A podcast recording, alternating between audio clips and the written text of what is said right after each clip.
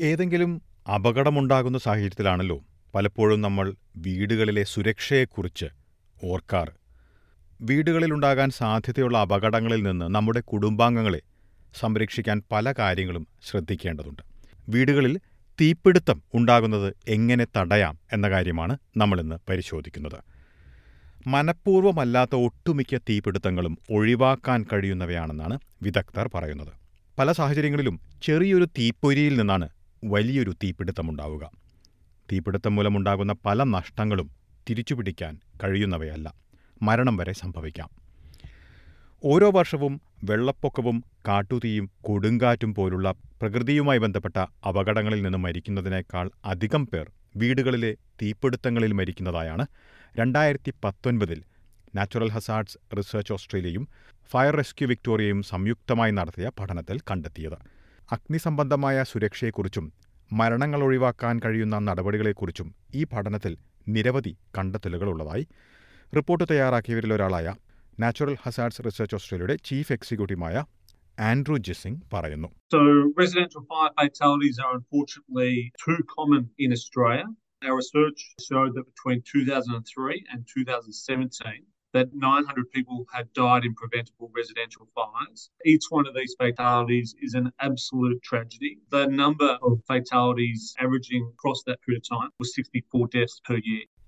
ശൈത്യകാലത്താണ് വീടുകളിൽ തീപിടുത്തങ്ങൾ കൂടുതലായി കണ്ടുവരുന്നതെന്ന് ഈ പഠനത്തിൽ ചൂണ്ടിക്കാട്ടുന്നു തണുപ്പ് കുറയ്ക്കാനുള്ള ഹീറ്റിംഗ് ഉപകരണങ്ങൾ സുരക്ഷിതമല്ലാത്ത രീതിയിൽ ഉപയോഗിക്കുന്നത് അപകടങ്ങളിലേക്ക് നയിക്കുന്നതായാണ് പഠനം ചൂണ്ടിക്കാട്ടുന്നത് നിർമ്മാതാക്കളുടെ നിർദ്ദേശങ്ങൾ അനുസരിച്ച് ഉപകരണങ്ങൾ ഉപയോഗിക്കേണ്ടതിന്റെ പ്രാധാന്യമാണ് ഇതിൽ ചൂണ്ടിക്കാട്ടുന്നത്.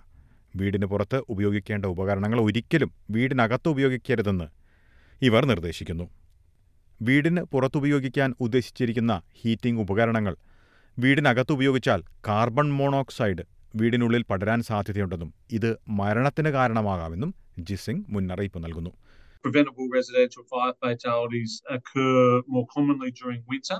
Many of these uh, being caused by heaters or open fires, etc. And certainly, people during the winter months should be particularly mindful when they're using heaters or open fires, etc., of the associated fire risks.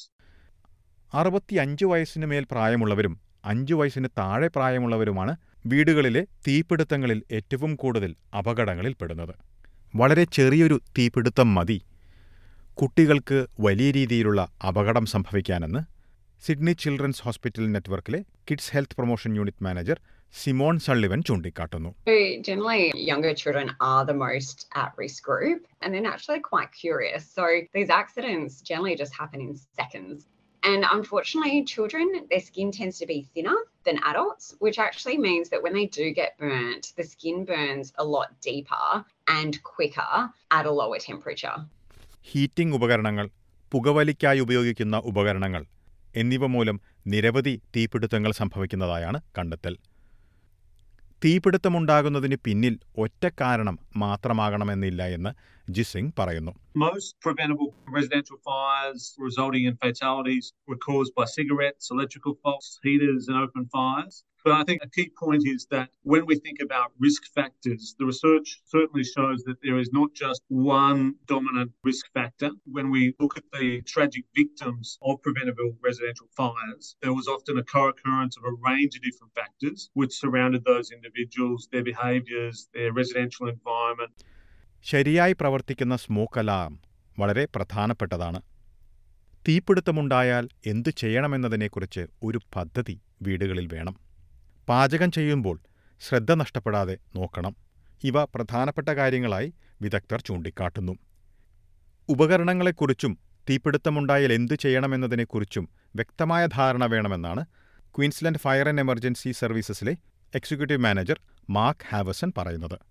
For a fire to start, there needs to be a heat source that's sufficient to actually start a combustible material to catch on fire. So that heat source can be anything from our heating devices, cooking devices, and from batteries that are being charged inappropriately or incorrectly. So basically, if people are going to bed at night or they're leaving their house to go out, they should actually ensure that all of those sources of heat are turned off and that that fire can't occur when they're not actually being aware of what's happening in the house at that particular time.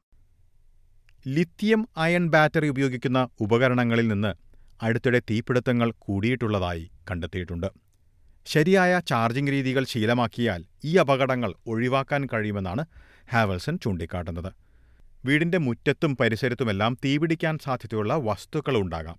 ഉണങ്ങിയ മരച്ചില്ലകൾ സൂക്ഷിച്ചു വച്ചിരിക്കുന്ന മരക്കഷണങ്ങൾ പഴയ തുണികൾ തീപിടിക്കാൻ സാധ്യതയുള്ള ഉപകരണങ്ങൾ കെമിക്കലുകൾ എന്നിവ വീടുകളിലെ ഷെഡുകളിൽ ഇവ കണ്ടെന്നു വരാം ഇന്ധനം ഉപയോഗിക്കുന്ന ഉപകരണങ്ങൾ സൂക്ഷിക്കേണ്ട രീതി അറിഞ്ഞിരിക്കണമെന്ന് മാർക്ക് ഹാവസൺ പറയുന്നു If they are needed to be stored, for instance, motor mower fuel or fuel for other vehicles, they should be in a proper container for fuel and then stored away from other devices and certainly away from excess heat. And I think another key factor is fuels and fertilizers just don't mix well at all. And that's another similar risk. So, a key factor to safety in the home is ensuring that all of those different types of materials should be kept separately and in appropriate containers smoke alarm തീ അണയ്ക്കുന്നില്ലെങ്കിലും സുരക്ഷിതരാകുവാൻ സമയം നൽകുന്നു അല്ലെങ്കിൽ തുടക്കത്തിൽ തന്നെ തീയണയ്ക്കാൻ സഹായിക്കുന്നു Properly working smoke alarms is a really key factor in ensuring safety for ourselves and our families in our homes.